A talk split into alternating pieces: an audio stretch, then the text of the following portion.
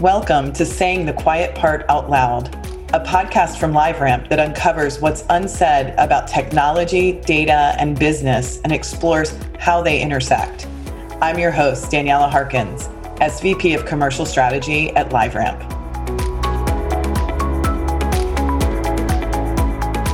It's a strange time for the TV business. While sports and production of new scripted content are making their way back onto viewers' screens, both the buy side, marketers and agencies, and the sell side, media owners, have needed to adapt to the changing ecosystem and viewership trends. In this podcast, Christine Grenier, the head of buy side TV at LiveRamp, and Jay Prasad, Chief Strategy Officer for TV at LiveRamp, discuss these changes and delivering relevant and better cross screen customer experiences while achieving business outcomes. Thank you, Daniela. We're excited to jump into this conversation. And Jay, I'm going to get us started with the baseline state of the industry. So much going on around us. So maybe I'll get started and, and I'll talk about it from the buy side. Perfect. So, if you think about it from a brand or advertising agency's perspective, they're trying to keep up with these consumers who are, are really bouncing all around this season. It definitely doesn't look like last fall or last holiday season the viewership and the time being spent in CTV and OTT platforms is so much higher than it was last year at this time. We're starting to see all these new programs show up. The networks are really starting to put a pretty good go at what's on TV. We see sports creeping back. But really, consumers, this shift that they made into CTV and OTT time, it seems to be sticking around. So, Jay, how does this play out for the sell side? How are the sell side platforms really reacting to this crazy change in consumer behavior? You have to look at the modern media companies. One are pure play TV programming oriented companies like a Viacom CBS, who completed a merger during all of this pandemonium here this year. And they are focused on trying to drive scale across all of their linear channels, as well as trying to build up their CTV and streaming platforms. And then you also have the vertically integrated media companies. So this would be like a Comcast or an AT&T where they have the television programming, streaming platforms as well as a traditional cable pay TV service. And so they're trying to figure out what is the right balance in terms of how to keep audiences engaged and looking at fragmentation not as a threat, but as an opportunity. And, and that, of course, is making things such as production timelines for various TV shows. That's also now something that is in play. Was a new season going to be 12 to 13 episodes, but what really they can do is five? Or do they hold back a new series and try to focus it on streaming? I think they're trying to look at the data, they're trying to look at advertiser demand, they're trying to look at engagement, and ultimately figure out a new portfolio way to manage programming. Under these circumstances, there's also the bellwethers of live TV, which is sports. And you have disrupted seasons, you have dates that are changing, you have games that are postponed. So even though live sports coming back was a very big win for the TV networks and I think advertisers as well, just because you're now getting at least some opportunities for large reach oriented viewership it's still difficult to understand are consumers ultimately being consistent.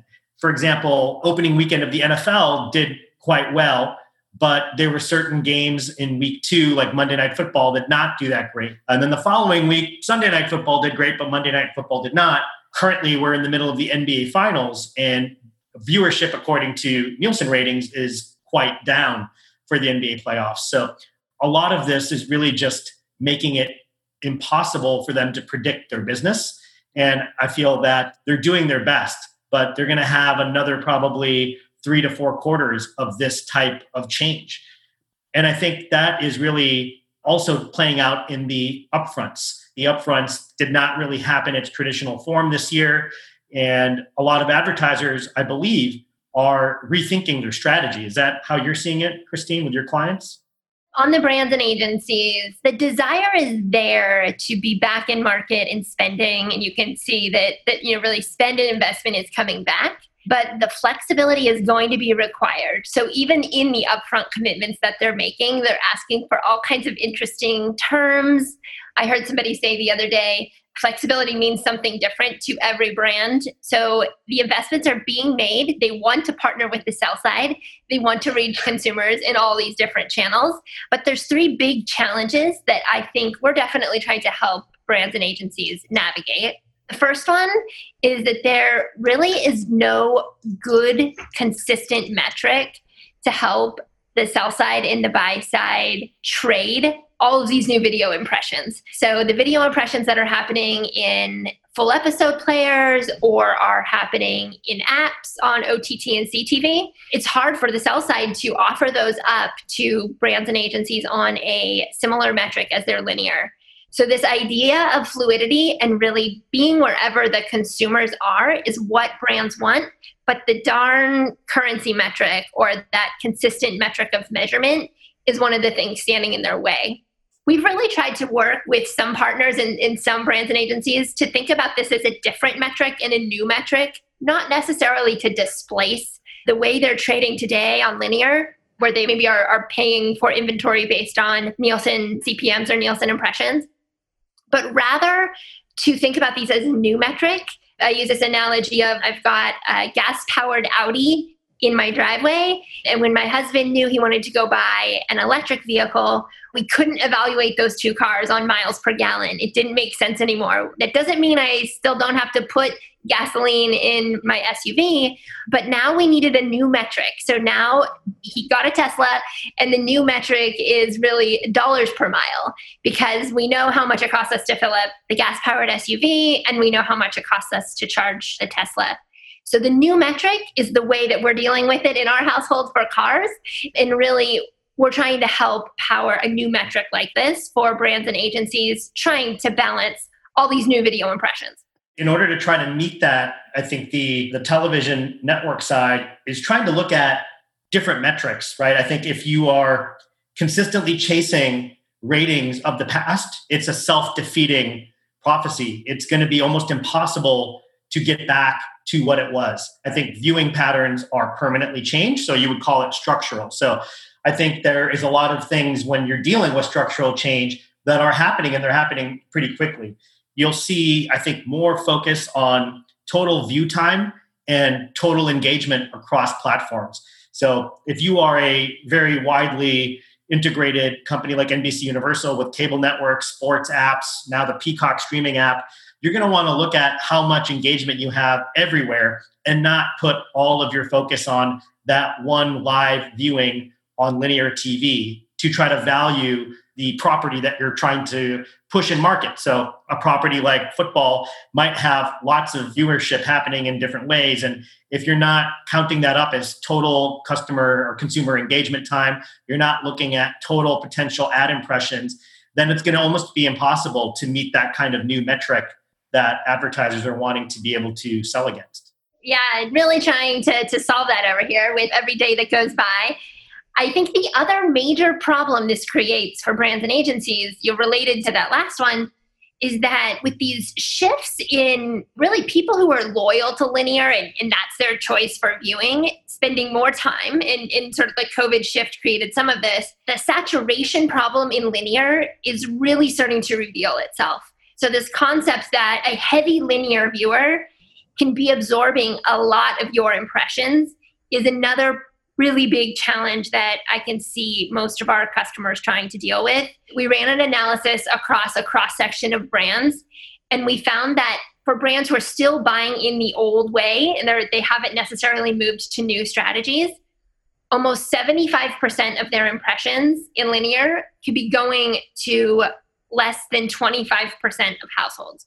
So, this concept of trading and buying across screens, and then add to that that there's no really great reach measurement across the screens. So, currency was a problem. And now the second one is this concept of managing this waste. And it's one thing to know it exists, and then it's another thing to try to deal with it and pivot and, and so if you know this waste is out there you know you're already delivering so many impressions into these heavy linear homes what do you do about it in finding those solutions in how you bring maybe some audience data to your ctv strategies so the like first problem was that there just isn't a common metric across all of these platforms. But then the second problem is that there's really no controls. So this reach saturation problem is is one that they're trying to grapple with.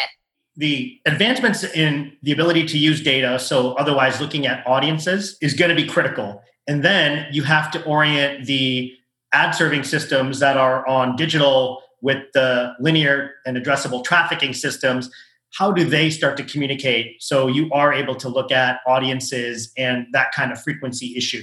It's also a difficult task when you're very much trying to make good on the deals that you've already struck and being able to turn off ads on a schedule that is actually delivering but not necessarily delivering right in an efficient way and i think that's what you were saying is that if so much percentage of the impressions are going to a much smaller percentage of total households, you've got an issue.